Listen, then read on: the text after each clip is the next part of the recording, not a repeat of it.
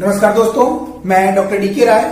बच्चों की एक ऐसी समस्या पर हम लोग आज बात करने वाले हैं, जो हर उनसठ में से एक बच्चे में होता है। और उनके माता पिता या तो इसके बारे में उन्हें पता ही नहीं होता है, या उन्हें बहुत देर से पता चलता है। और उनका बच्चा जीवन भर इस समस्या से ग्रस्त रहता है। यदि माता पिता इसे प्रारंभ में ही पहचान लें तो उनके बच्चे की सुधार की संभावना काफ़ी बढ़ जाती है। यदि निम्न में से कोई भी लक्षण आपके बच्चे में हो तो तुरंत आप डॉक्टर से संपर्क करें। यदि आपका बच्चा छह महीने में मुस्कुराता नहीं है, नौ महीने पर कॉपी नहीं करता, इमिटेशन नहीं करता है, बारह महीने पर बेबलिंग या बाबा नहीं करता है, चौदह महीने पर पॉइंटिंग नहीं करता है, सोलह महीने पर एक शब्द नहीं बोलता है, चौबीस महीने पर दो शब्द नहीं बोलता है तो आपको डॉक्टर से संपर्क करने की आवश्यकता है और हो सकता है कि आपके बच्चे में ऑटिज्म हो। यदि आप ऑटिज्म के बारे में और विस्तार से जानना चाहते हैं तो आप मेरी book is your child autistic जो अमेजन पे उपलब्ध है, पढ़ सकते हैं। यदि आपके बच्चे को ऑटिज्म है तो इसमें घबराने की कोई बात नहीं है। जितनी जल्दी आप इलाज शुरू करेंगे, बच्चे में सुधार की संभावना उतनी ही अधिक होगी। यद्यप ऑटिज्म की समस्या को दो से तीन साल की आयु में पहचाना जाता है, लेकिन इसे 18 महीने की आयु में भी पहचाना जा सकता है।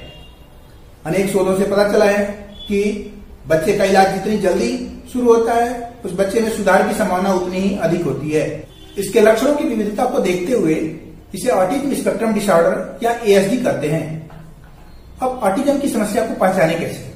इसमें अनेक समस्याएँ होती हैं, जैसे सामाजिक मेलजोल की समस्या सोशलाइजेशन प्रॉब्लम बच्चा दूसरे बच्चों से घुलता मिलता नहीं है, दूसरे बच्चों से दोस्ती नहीं करता, अकेले रहना पसंद करता है, आँखों से आँखें नहीं मिलाता है एक साल की आयु में नाम पुकारने पे कोई रिस्पॉन्स नहीं देता है। दूसरा है, बोलचाल की समस्या या कम्युनिकेशन प्रॉब्लम प्रतिशत बच्चे या तो बोलते नहीं है। 25 से 30 प्रतिशत बच्चे शुरू में बोलते हैं, बाद में बोलना बंद कर देते हैं। और कुछ ऑटिस्टिक बच्चे बाद में बोलना बोलते हैं। कुछ बच्चों में इक्वल ले लिया या एक ही शब्द को बार बार दोहराने की प्रवृत्ति होती है। किसी चीज़ को उंगली से दिखाना या बाय बाय करना उन्हें नहीं आता व्यवहार की समस्या ऐसे बच्चे कभी कभी काफ़ी उत्तेजित हो जाते हैं। तीसरी समस्या है व्यवहार की समस्या। ऐसे बच्चों की रुचि अन्य बच्चों से भिन्न होती है। ऐसे बच्चे घूमती हुई चीज़ों को देखना पसंद करते हैं, स्वयं भी घूमते रहते हैं। हाथ हिलाना, कूदना उन्हें अधिक पसंद होता है। ऐसे बच्चे टच, लाइट और साउंड के प्रति अधिक सेंसिटिव होते हैं।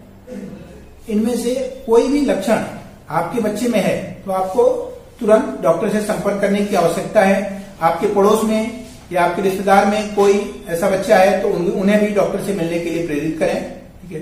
ताकि उनके बच्चे का सही समय पर इलाज हो सके। क्योंकि कुछ माता पिता यह सोचते हैं कि हमारा बच्चा ठीक है, बाद में बोल लेगा और वेट एंड वॉच करते रहते हैं, जो बच्चे के लिए ठीक नहीं है। इसलिए जितनी जल्दी हो सके बच्चे की थेरेपी शुरू करना चाहिए। यदि आप ऑटिज्म के बारे में और जानना चाहते हैं तो हमारे चैनल को सब्सक्राइब करें और वीडियो अच्छा लगे तो इसे लाइक करें। और इस ऑटिज्म वीडियो सीरीज़ की अगली वीडियो अगले हफ़्ते आएगी। तब तक के लिए थैंक यू।